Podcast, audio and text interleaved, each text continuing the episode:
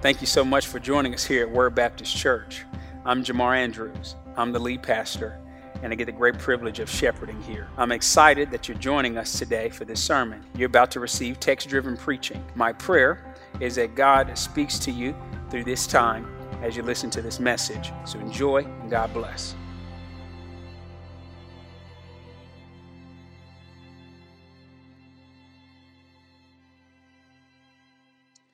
Want to invite you to open your Bibles to the book of Acts. Acts chapter 10 is where we're going to spend our time together uh, as we continue our series uh, entitled Church on the Move. Uh, we have been working our way through uh, the book of Acts, and we are now settling in uh, nicely in chapter 10. We started out uh, last week looking at the Apostle Peter, and we were introduced to a man named Cornelius a Gentile man who was a centurion, a soldier uh, employed by the Roman government to make sure he keeps the peace. And uh, he was a leader of 100 troops and a man of influence, wealth, uh, and power. And um, so we saw last week just the impact that the Lord uh, is seeking to have in his life. Uh, but we have been able to see this over and over again through the book of Acts as we've been working our way through uh, we have seen God do some tremendous things, some tremendous works. And uh, the reason why we are in this particular book uh, and in this particular time, other than I believe this is where God wants us to be, is uh, to be able to be encouraged by our past, encouraged by our history, understanding where we come from. And I believe uh, God, who was a God then, uh, He's the same God now, and He'll be the same God tomorrow. And we can see God work, move, and have His way in our lives if we be willing to submit uh, to Him. And so today, uh, we're going to see the continuation of what we started last week. Uh, if you remember, uh, an angel had appeared to Cornelius in his time of prayer and uh, given him instructions to uh, reach out to Simon Peter, who was in Joppa, who was staying with a man named Simon, who was a tanner. And the Lord had been using Peter to authenticate the movement of God. Uh, if you remember, Jesus told him that uh, Peter, he would have the keys to the kingdom. And in having those keys, uh, we have seen him be involved in sharing the gospel uh, with the Jews there on Pentecost, where 3,000 came to faith in Christ. We saw that uh, when the Samaritans had received the word, Peter, he goes and he visits. The Spirit of God comes upon them. We see now with the Gentiles, God is wanting to authenticate his work among the Gentiles, showing that the same God who works uh, with Samaritans and works with Jews, also works among Gentiles. And so we are uh, seeing God work and move. And so last week we talked about the fact that the Lord uh, is seeking the lost. Like he is working in their lives, he is challenging them, calling them, and moving. And uh, so we need to be ready uh, for God's preparation in our own life, and we need to be guided and directed uh, by him. Today, uh, we're going to see the continuation of those barriers being broke down, broken down. Uh, the title of today's message is uh, Grace for Every Ethnicity. Grace for Every Ethnicity. And uh, we're going to see just exactly what all that means. So I hope you came ready, buckle up, because uh, we're going to have a good time. But uh, we're going to see in two movements that I believe that God would have us to join Him in the work that He's doing uh, in uh, two major ways. Now, that's not the only way. We're going we're to see several, but two major ways. The first is, uh, I believe, he's calling us to show genuine love, uh, regardless of background, regardless of somebody's background, regardless of where they've come from, what they've done, where they've been, who their parents are. I believe God is calling us to have a genuine love about us when it comes to the people of this world, uh, to be able to see God work and move in, in lives. Secondly, we're going to see that we have to be willing to share the message of hope in the living God. That this is not just a kumbaya session where we come in and we hug each other and we pat each other on the back, but ultimately there's a message that God is desiring us to share. There is a way in which He is wanting our conversations and our communication to go. And uh, we're going to see uh, a textbook example today uh, in the life of the Apostle Peter. And so uh, I hope you've had an opportunity uh, to find uh, Acts chapter 10. I'm going to read our first section and then we'll unpack it and uh, we're going to roll through. Acts chapter 10, verse 23 says this And on the next day, he got up and went away with them. And some of the brethren from Joppa accompanied him. On the following day, he entered Caesarea. Now, Cornelius was waiting for them and had called together his relatives and close friends. When Peter entered, when Peter entered, Cornelius met him and fell at his feet and worshipped him. But Peter raised him up, saying, Stand up. I too am just a man. As he taught with him, he entered and found many people assembled.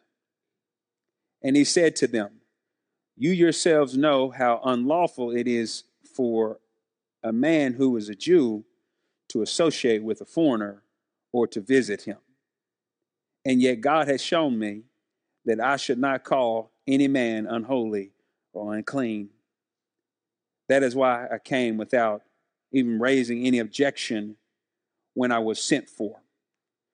So I ask for what reason you have sent for me. Cornelius said, Four days ago, to this hour, I was praying in my house during the ninth hour. And behold, a man stood before me in shining garments. And he said, Cornelius, your prayer has been heard, and your alms have been remembered before God. Therefore, send to Joppa and invite Simon, who is also called Peter, to come to you. He is staying at the house of Simon the tanner by the sea. So I sent for you immediately, and you have been kind enough to come. Now then, we are all here present before God to hear all that you have been commended uh, by the Lord.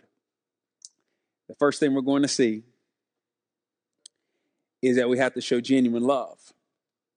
Now, in the text we just read, we get the, many of the cultural uh, overtones. Sometimes when you read things in the Word of God, you don't necessarily see the, the struggle or see the issue, but right here in this text, it clearly lays out for us uh, what the situation is. We have a Jewish man, Peter, who is now sitting uh, going to a Gentile man's house. Not only just Cornelius, but did you notice what the text says? He brought everybody there. He's, his relatives. He had he had his relatives and his close friends. Well, that that excites me. But before we uh, talk too much in detail about a few things, I want to just highlight something. Did you notice the time frame? Whenever you open up this section, the Bible tells us that the next day that Peter he got up and went with the brethren uh, with some of the brethren to uh, from Joppa to Caesarea. Now, last week I told you that uh, Joppa, uh, from Joppa to Caesarea is about a 30 mile distance, 30 mile journey.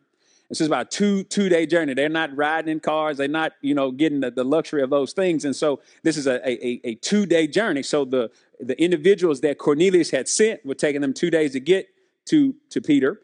He, they stayed the night with him. You remember he invited them in Simon's house, waiting in his house, and he invited them on in, said, come on in here. And then they left that next day, and so another two, two days journey. And so when he gets there, the reason why I know that is because uh, Cornelius, in recounting uh, to, to Peter, he says, listen, four days ago, I, I had this, this, this uh, visitation by this man in the shining, shining garments. And so I just want to highlight something real quick here. The fact that Peter, he takes the he takes company with him as a witness, but also the timing. You see, a lot of times we want God to do things right now. Like God, you should have did this yesterday. But can you imagine having to wait four days? This angel visits you, and for four days you don't even know whether or not he's coming to see you. And a lot of times, timing wise, we're expecting God today, do it today. But can I just tell you, if nobody's told you, just to encourage you, God is not on our timetable. You, you know, sometimes in the church we'll say, uh, God, you you you are you you right on time, right? And and I agree. But ultimately, He is not on our time scale. Not on our. We, he don't look and say, "Oh, y'all wanted me there by noon." Thank you for telling me. That's not how this works. He's God, not us. And so, as we work through this, I just want you to see God's work and movement in in this situation. But I also want to just highlight the fact that Peter did not go alone. Everybody catch that? Now, some, some of you might say, well, maybe he was afraid, like when they got there, they were going to jump on him. So he took a few boys with him just in case they wanted to get frisky in there, right? We don't necessarily know that. And I, I don't sense that that's the tone here. God had already uh, given him a vision, so he didn't have to be afraid for his life. But I do think it's important that he did not go alone. And whenever it comes to us witnessing to this world around us, can I just tell you, you don't have to do it alone. A matter of fact, let me just give a little pastoral encouragement that you shouldn't do it alone. You shouldn't witness to this world alone. You should not uh, try to do this by yourself. This is a team effort. We come in here as a team. So whenever you think about seeing people come to faith in Christ, uh, why not invite your lost folks, the lost friends and people you know? Why not invite them over when you're going to have several saved friends in the house? So just by the very sheer numbers game, you can have enough salt in the room that everybody can hit them at every turn, no matter where they go. Exposing them to the word. But nonetheless, we have to show genuine love, genuine regard. The way in which we do this, first, is by being humble. If you're taking notes, I just want you to jot that down. We have to be humble. And can I just tell you, these two men are, are, are humble in their disposition toward each other. If we're going to reach this world around us, we have to have a, a Christ like humility in us. And if we're not careful, we can sound like the world around us. We're mad and spitting and cussing and fussing like everybody else. But I want you to notice this. I want you to notice the humility of these two men. Let, let me just read the interaction uh, starting in verse 24. Number one, now Cornelius was waiting for them. Y'all see that? He was waiting for them. And after he waits, notice he brings the relatives together. Notice this, verse 25. When Peter entered Cornelius, he met him. And what did he do? He fell at his feet and worshiped him. Now, that's a problem. Just for the record, if you didn't know, that's a problem. We're going to straighten it out. But can you imagine you have this Roman soldier, a centurion now, and he is bowing down at this fisherman's feet. That y'all don't think that's kind of odd? but but but notice what what Peter says to him. Peter can be like, ah, yes, you have heard of me, huh? Yes. My, my, my, my reputation, it, it, precedes me. That, that's how he could, the attitude he could have had. But, but Peter knew better. He knew better. He told him, what he say in verse 26? Somebody help me. Stand up. I too am just a man. Did y'all catch what he said? All the preaching, thousands saved, miracles. Before, before he came here, he brought Sister Dorcas, Tabitha back to life. God used him. Did, did, y'all understand? Did you see here just the humility? He could have been like, yeah, you know it. You better get down and stay down there just a little bit longer. Thank you. But he does not do this. this, this the humility that is there is so important. And I think we have to remember this. Can I just give you a word? Proverbs 29 23. Let's look at it together. Proverbs 29 23 says this A man's pride will bring him where? Low. But a humble spirit, what will it do? Obtain honor. Yeah, it, it's, it's a fascinating thing that's happening here. But I think also, I just want to make a quick assessment of the difference between power and authority. You see, when you look at these two individuals, the one who has the power, the one who is in the position of power is Cornelius. He's the one that's the soldier. He's the one that's in Caesarea. If you didn't remember, Peter, he moved and he came to Caesarea. And so just from the outside looking in, it's, it's appearing as if Cornelius is the one who is in the position of power. But here's the thing. Peter is the one who has the authority. And authority is not given by rank or by prestige or by money. It's given by God. That authority. And so P- P- he, he has the authority. Uh, listening to a podcast, James Dobson, a, a few uh, months, maybe a month or so back. Now I can't remember, but he had a brother named Chuck Colson on there, and he was talking about the difference between power and authority. And he used an example. He used Mother Teresa. So, like, like everybody in here pretty much gonna know who Mother Teresa is, right? Did, did she have an elected office? No. Did she carry around a strap on her? No. But but when, when you think about power, when you think about somebody who could come in and change things, you don't necessarily see her as, as that, but somebody who has authority to change and transform lives. That's the difference. That it's a moral state in which God gives us in righteousness and we affect it out as we live our lives for Him. So we not, might not be the top dog at the company. We might not be the one at, that's at the top that everybody knows our name, but that does not mean that God cannot give you the authority to be able to carry out His will and His plan. And we have to recognize that as believers. I don't think we understand the authority that we carry. You, you remember Brother Joshua? Can, can I just, just for one second, y'all remember Brother Joshua? You remember what God told him about his feet? What did he tell him? Every place your feet touch. What did he say? I can give it to you. It's already yours. So can I just ask you a quick question? Whenever you go to your job or whenever you whenever you go uh, to school or that locker room or whatever, as a believer, as a saved individual, are you trusting and believing that God is with you, that where, wherever your feet are touching, He has already given you the authority because you are connected to Him to be able to see life change and transformation? Or are you just there like everybody else? We just happen to be here. we forget the authority that we have by virtue of being connected to the Lord. And Cornelius, he recognizes this. He recognizes this and he bows down, which is a problem uh, because as Peter said, listen, I'm just a man. We don't, we don't worship, we worship Jesus. You hear what I'm telling you? He is the only one. That doesn't mean we don't have people that we enjoy hearing from or, or people that have influence in our lives, but we are worshiping one individual. You see, he reminds us that humility toward God and each other is what's so important, but we only worship the Lord. Now, I want you to notice what happens after he tells him this, verse 27, as he talked with him, notices he entered and he found many people assembled. Did everybody see that now? There were many people in the house, they were assembled, verse 27. And he said to them, he said, You yourselves, y'all know I'm not supposed to be here. That's a contemporary trait. Y'all know I'm not supposed to be here. Y'all know it's unlawful. It's unlawful for, for a man, a Jewish man, to associate with foreigners did you catch it there? He said, yet God. Everybody catch that right there. But God, yet God. He has, he has communicated to me. I'm not supposed to call any man, I'm not supposed to call any man unholy or, or unclean. God had changed his convictions. God had changed his mind. God had changed the way in which he was thinking. You know, can I just ask you a question? It's the same question I asked myself this week. When, when was the last time you were somewhere or with a group of people that uh, most of the world around you think you shouldn't be with? When was the, la- when was the last time? You know, and I, I know uh, that this is an important piece here because he's saying, listen, it's unlawful. It's unlawful for me. I'm not supposed to be here. But God showed me. You know, for us in our day, you know, we are being pushed to care so much about what people look like or where they live or what they do. But can I tell you that is that's not God. That's not of God. Can I give you an example? Y'all with me? Okay, I just want to make sure now. Y'all better stretch. First Samuel, First Samuel 16, 7. I just there's an important piece here that, that tells us about the heart of God. The context of this is Samuel is, is responsible for anointing the next king of Israel. And I just want let's look at this together. And he goes in, and Jesse's boys, he's showing all off his boys. You know, Jesse has some boys now.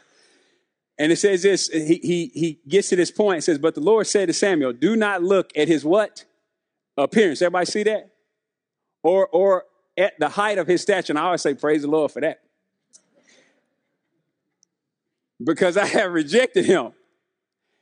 For God sees not as man sees. Everybody, everybody with me so far? God sees not as man sees.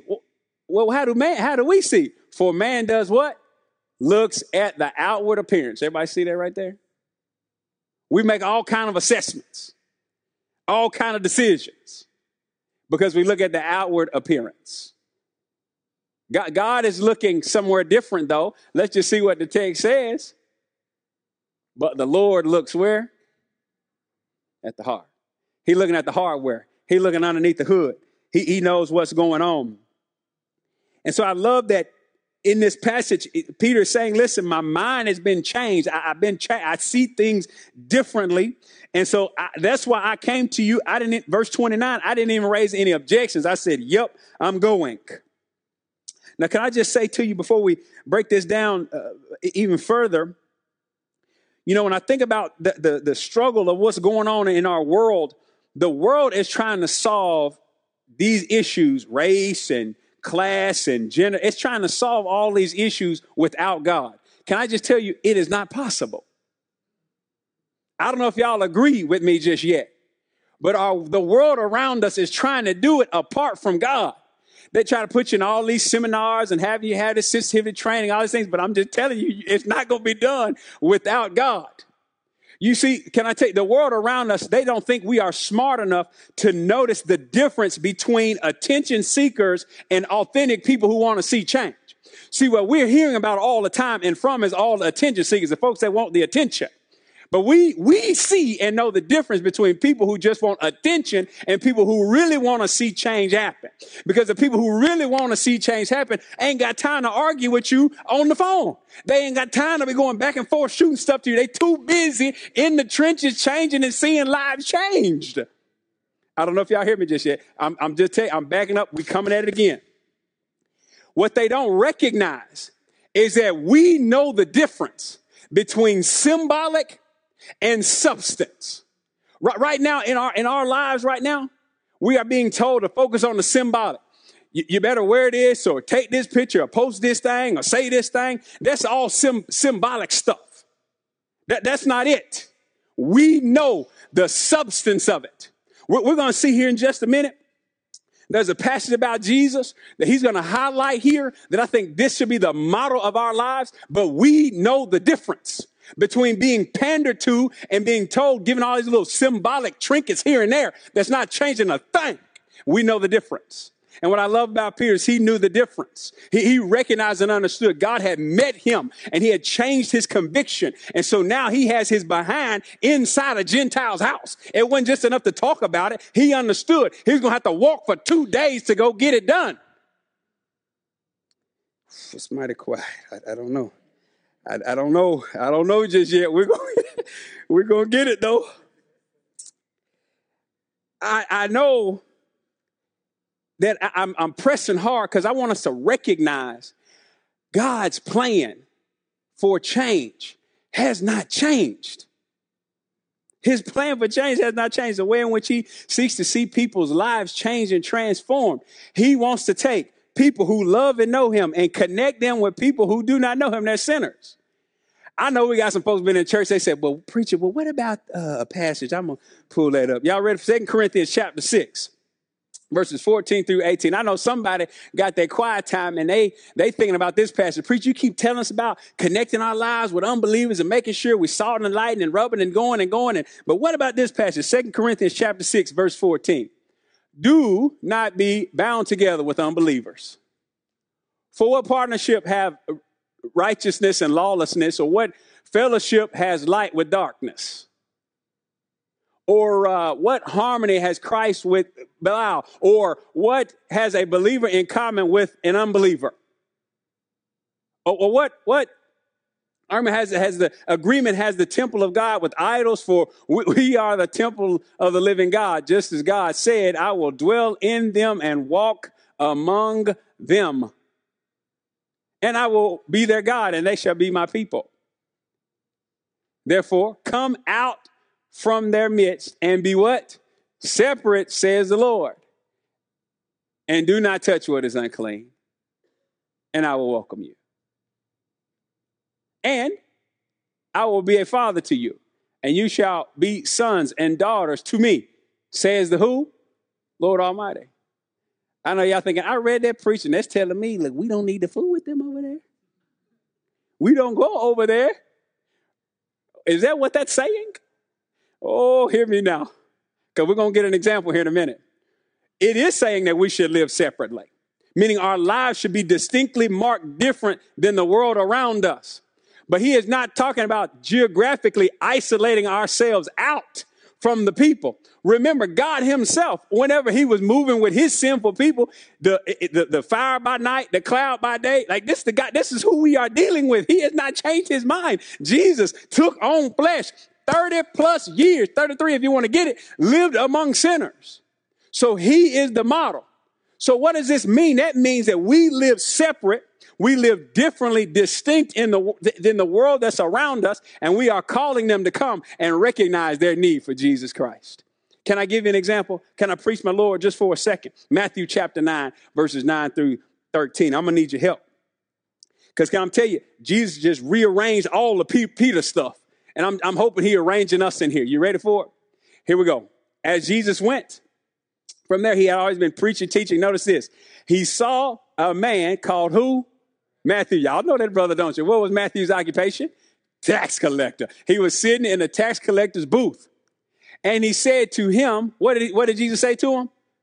Now, notice this. He didn't say, now, when you quit that job, Now, whenever you get all this stuff together, then I want you to come holler at me, okay? The brother was sitting in the booth. I didn't say it. What does it say? Matthew, he was sitting in the booth. He said to him, Follow me. What did Matthew do? The only thing you're supposed to do when the Lord gives you a command, he got up and followed him.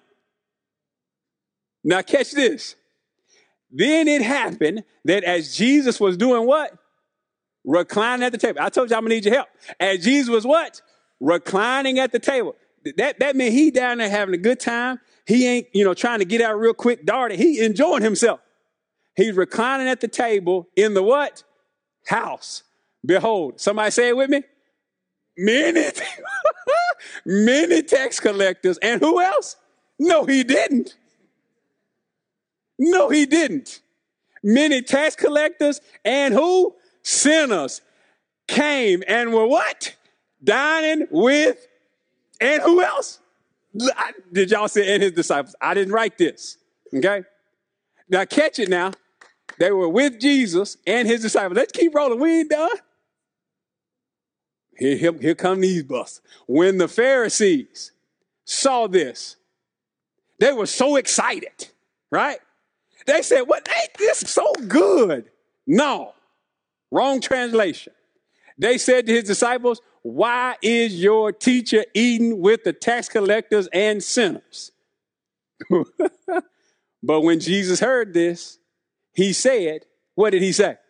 It is not those who are healthy who need a physician, but those who are, somebody better know.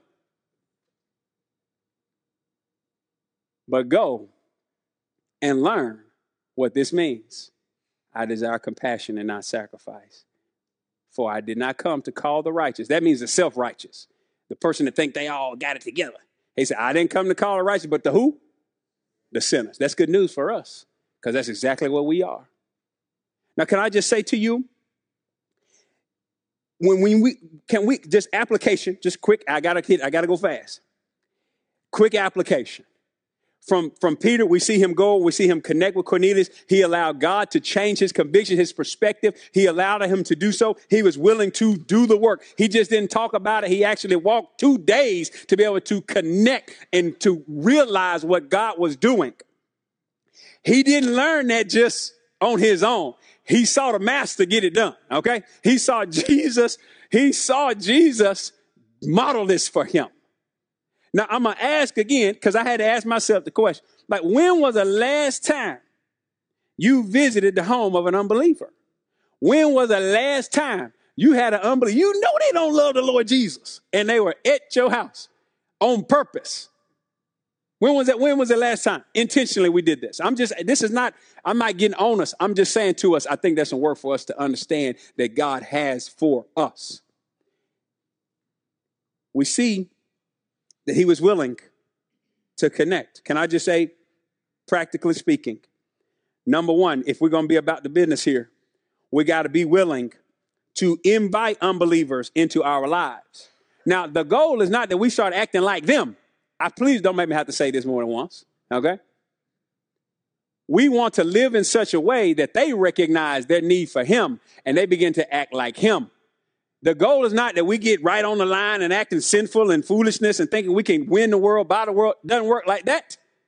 And we want to make sure we, we recognize. And so I'm just pulling out, just saying to you, this is a, a, monument, a momentous thing that is happening here. Gentiles hearing the good news. Peter is going beyond. We have to be willing to invite them in our lives. You might not, you might be like me. I don't know about them coming to my house just yet. I don't know about that. Well, let's go to lunch first. What you like? I give you three options. Let's go eat there and you start there. But you got, we got to start somewhere. And we cannot allow skin color, nationality, income, education, and beliefs to hinder us. Maybe you say, man, that, they're Muslim. All the better. Just don't get no nothing with the pork. Just go somewhere you get chicken, something like that, okay? Just be aware. All the better. Because I'm telling you, we read it last week. Faith comes by hearing, hearing by the word of who? Christ. That's how it's coming. We can't, we cannot give this to anybody else. It's nobody else's role. Now, can I just tell you, it might be difficult. So do me a favor. Will you do me a favor and pray and say, God, will you change me like you changed Peter? Will you do a work in my life like you did in Peter's life, my mindset, Maybe I'm struggling with some things. Maybe I'm afraid. Maybe I'm angry. Maybe I got things in my past that I had to deal with people from a particular background and group and it didn't go well and I'm still jaded by that. God, do a work in my life. Do, help, help me to understand and see this, but do a work in me so I can preach the good news and be faithful to you. Can I just say one other thing? Uh, y'all don't seem too disagreeable. Uh, when you look at what happens, Cornelius shares what happened to him in verses 30 and 31. And then 32, he tells us he sent for him. But I want you to catch verse 33 because it's easy to go past this. Then we're going to look at our last point. I'm going to close. Verse 33 says, So I sent for you how? Immediately. Everybody see this. I sent for you immediately. Listen, when God, when He communicating, hear me. The time between when you hear what God is calling you to do and you do it, all this is opportunity for the devil to talk you out of it, for you to talk yourself out of it. Every second. So can I just encourage you? Immediately do what he has told you to do. But catch this now. It says this, and you've been kind enough to come. Look at look at the construction. Now then, we are all here present before God to hear all that you have, have been commanded to tell us. You, you hear that? Can I tell you one of the things I love about Word Baptist Church? I love coming here and I love preaching because I believe y'all want the word.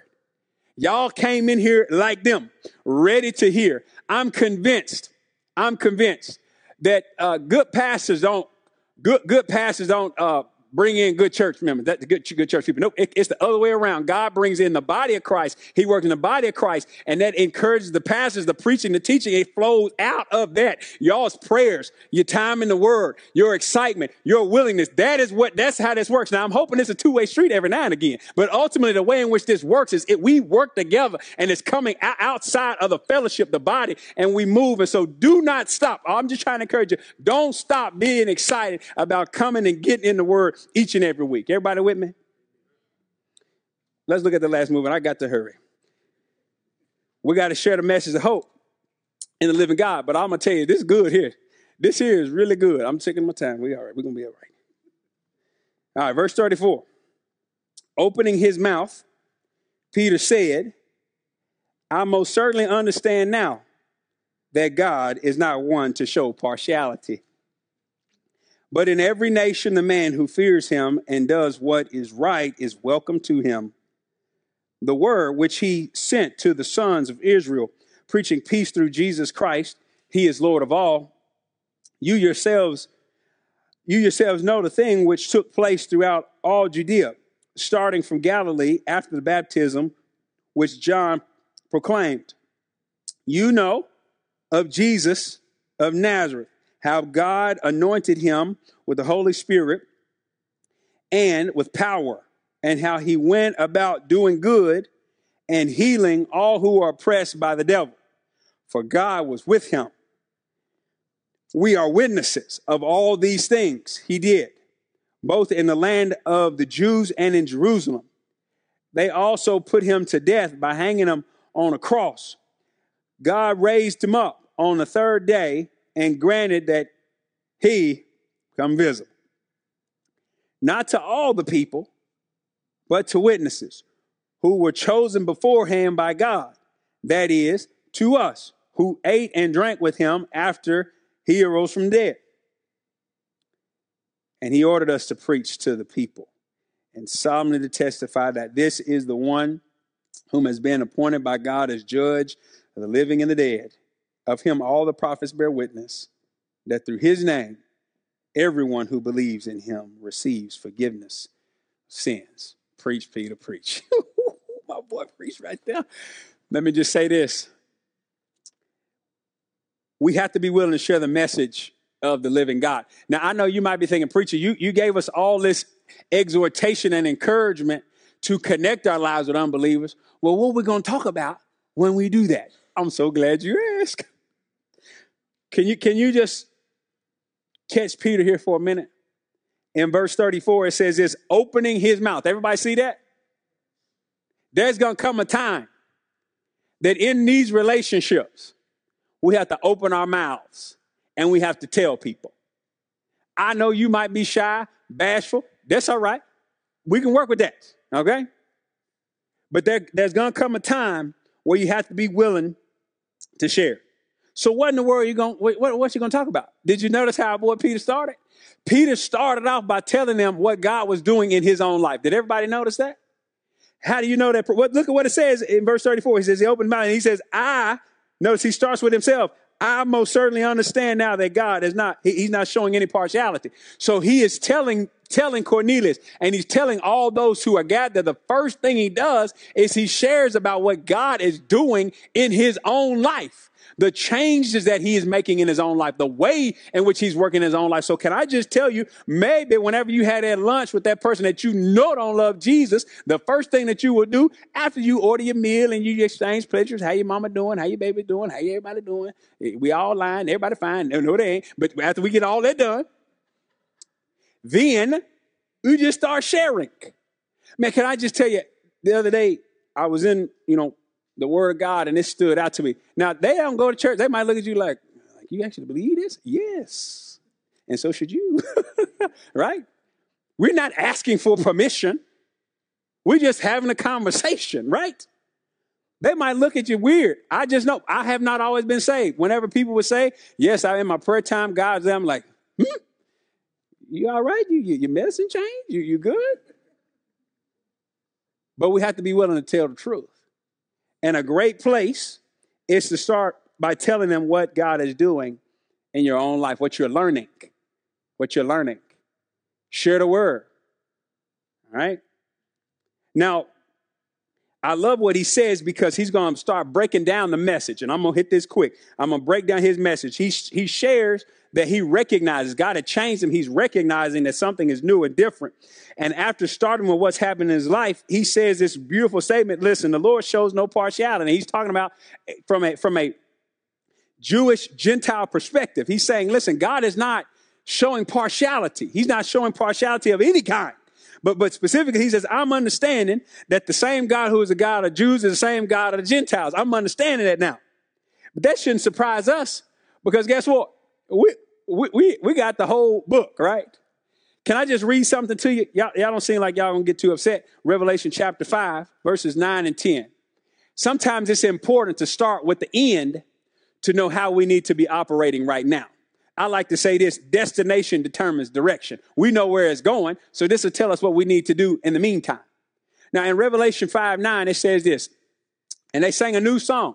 Worthy are you, talking about the lamb now, worthy are you to take the book, to break its seal, for you were slain and purchased for God with your blood. Can I ask y'all a quick question? Who did that? Okay, Jesus. I just want, this is not ambiguous. This is not, maybe that's Isaiah. No, this is very clear here. All right. You were slain and you, and purchased for God with your blood. Who did he purchase? Somebody help me. Men from where? Every tribe, and and every tribe, tongue, and what, did you see what he said? And guess what else? And nation. Everybody see that? So the Bible is very clear here. In heaven, guess who's going to be there? Every tribe, nation, people, tongue, they're going to be there. So for us, this is this is what we do. This is who we are. That might not be your experience at, all of your life, but just understand this is what's going on. So we start, we look at the end because I believe destination determines direction and how we live our life right now. We recognize this. And so the next movement that he does, he said, listen, I'm just telling you right here, God is the one who has already established this. It's laid out in his word, no partiality. He's working and moving. Then he takes it a step further. And he says, uh, verse 36, the word which he sent to the sons of Israel, preaching peace through Jesus Christ. Peace through who? Jesus Christ. That's the only way it comes. I don't know if you know that, but that's the only way it comes. Then he tells them he is Lord of all. So, can I ask y'all a quick question? Uh, if he is Lord of all, how much is he Lord of? Oh, I just want to make sure. I just need to know who I'm talking to.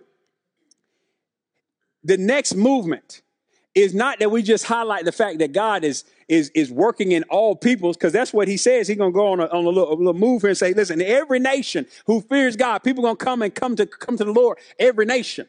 But then he reminds him, listen, he is Lord of all. Even if you don't recognize it, even if you don't want to acknowledge it, it's still the case. And so, can I tell you, whenever we start having our conversations, we start with what God is doing in our lives. We remind them of who God is and what He has done. But ultimately, we tell this world He is Lord of everything. Can I just read you a passage in Colossians? Y'all don't seem too disagreeable. Colossians 1.13. Colossians 1.13 through 20 says this.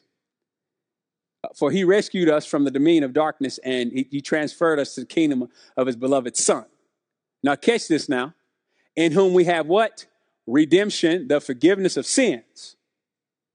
That's good news. Tell us about Jesus. He is the image of the invisible God the firstborn of all creation. He's not created means he's higher than everything. He's got the top seat. For by him, catch it now, for by him, this Jesus, for by him, how many things were created? All things were created. Where at? Both in the heavens and on earth. The person that you're talking to, they probably don't know this. They don't know that they have Jesus to thank. As they biting into that sandwich that they love and used to say, guess who made that for you? Just guess what? Guess who? Guess who? They have no idea. He, he made it all, visible and invisible. Catch it now, whether thrones or dominions or rulers or authorities, all things have been created through him. And guess what? You, this is where we make our money right here. This is it. We are telling the world you have been experiencing him, his love, his grace, all this, and did not know it. What we are trying to help you recognize is there is a deeper way of understanding and knowing him. Can I illustrate it real quick? Uh, we, we, love sports in, in here. Whenever your uh, favorite team, let's just say they, they make the last second bucket, right? And they win the game, last second bucket, right? And you at the house, ah, you hollering, right? You excited, all right? Can I just tell you? How about if the person who made the last second bucket is in your family? How you think you really feel then? Does that take it a little, de- a little, little deeper? But maybe, maybe he cousin, right? Or maybe she cousin. What if the son or daughter? You better, you losing your mind running around that thing because of the connection of the intimacy you, you can see things on the outside and enjoy it and see it. But whenever there's a relational connection, it deepens that thing in ways that you cannot explain. And so what we are telling the world around us is you, you've been, you don't understand. He is holding it all together and it's through him. But guess what? It is for him. And when you come into a relationship with him, it deepens that thing and it makes it beautiful. Let, let, just, let me keep reading that Colossians passage. Let's go. back. Let me, I'm not done. He is before all things and in him all things hold together. Everybody see that? He, he is also head of the body of the church, and he is the beginning, the firstborn from the dead, so that, meaning his resurrection is higher than all of the other ones. There are many people that came back from the dead, but none of them like Jesus, so that he himself will come to have first place in everything. For it was the Father's good pleasure for all the fullness to dwell in him. He is God. Don't let nobody tell you any different. And through him to reconcile all things to himself, having made peace through the blood of his cross. Through him, I say, whether things on earth or things in heaven. Understand who we're dealing with. I want to close the same way our passage closes out for us. Because Peter's going into a gospel message. And what he does here, I want you to notice how he does it. In our text, he tells us first about Jesus' baptism. Verse 37, he tells us about his life. And I'm just looking at verse 38.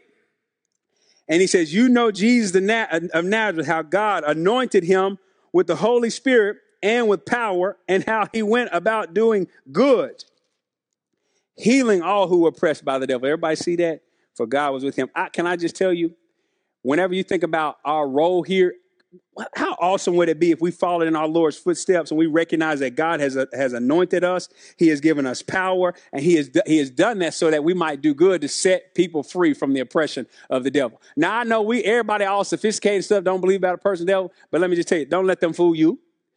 The scripture is very clear here And I believe that that is our role where God has called us to come through and to be used by him to see lives change and transform. And then our boy right here, Peter, he, he preaches the gospel. He preaches the gospel and we'll see it. He's going to unfold it. He tells us in verse 39 about the fact that he died. That was the payment. You see, uh, Christianity is the only grace game in this whole world. Every other belief system is all works. It's based off what you do or what somebody does for you on your behalf. It's all works based. But what we have to recognize is by grace is what he's saying. It's a, it was the death. He, he died. Not only did he die though, but that's not the end of the story. We get the rest of it. That that grace, that goodness, he has proof. Verse 40, God raised him up on the third day. This is, I'm just giving you the content of the message. This is the gospel now. This is what we got to share to people around us so they'll know Jesus. He raised him up on the third day. That ain't all the story though. Look at verse 42. Why is that important? He has ordered us to preach to the people and solemnly testify that this is the one who has been appointed by God to do what? As judge of the living and the dead. Everybody see that? There's a day of judgment that's coming. And can I tell you, our message as Christians, I've said it before, is to tell people that they need to settle outside of court because they're not going to win when they get in that courtroom settle outside of court. You see, this resurrection that has been proved, the one who came from the dead, this resurrection is a receipt, the proof. Now, I want to close this way. This one conversation between Peter and Cornelius it changed it changed the kingdom. The, the gentiles are any all of anybody here jewish that i don't know about let me know. If, if, if you're not i'm sorry i didn't catch you. But it changed the whole kingdom. It changed everything. And i believe that this this this moment right here is i believe the moment that sets in place for us how we should be living our lives and sharing and showing love and telling people about the lord and seeing him do great things. You see i believe it's got to be a grassroots movement you see, Peter shared with one individual, and we're going to see here in just a minute, next week, what's going to happen. I got a cliffhanger one more time. But it's going to change the whole landscape of the movement of the gospel and the rest of the book of Acts. All I'm asking you, how about you? Are you willing? Are you willing to allow God to work in your life to be used by Him? And the ups and the downs, the ins and outs, the challenges, because He's already laid it out. It's right here for us. Are we willing to follow? Will you pray with me? Lord, we love you. And that we thank you, and God, as we go into this time of reflection and response. Lord, I'm just amazed at your your love, I'm, I'm amazed at your power.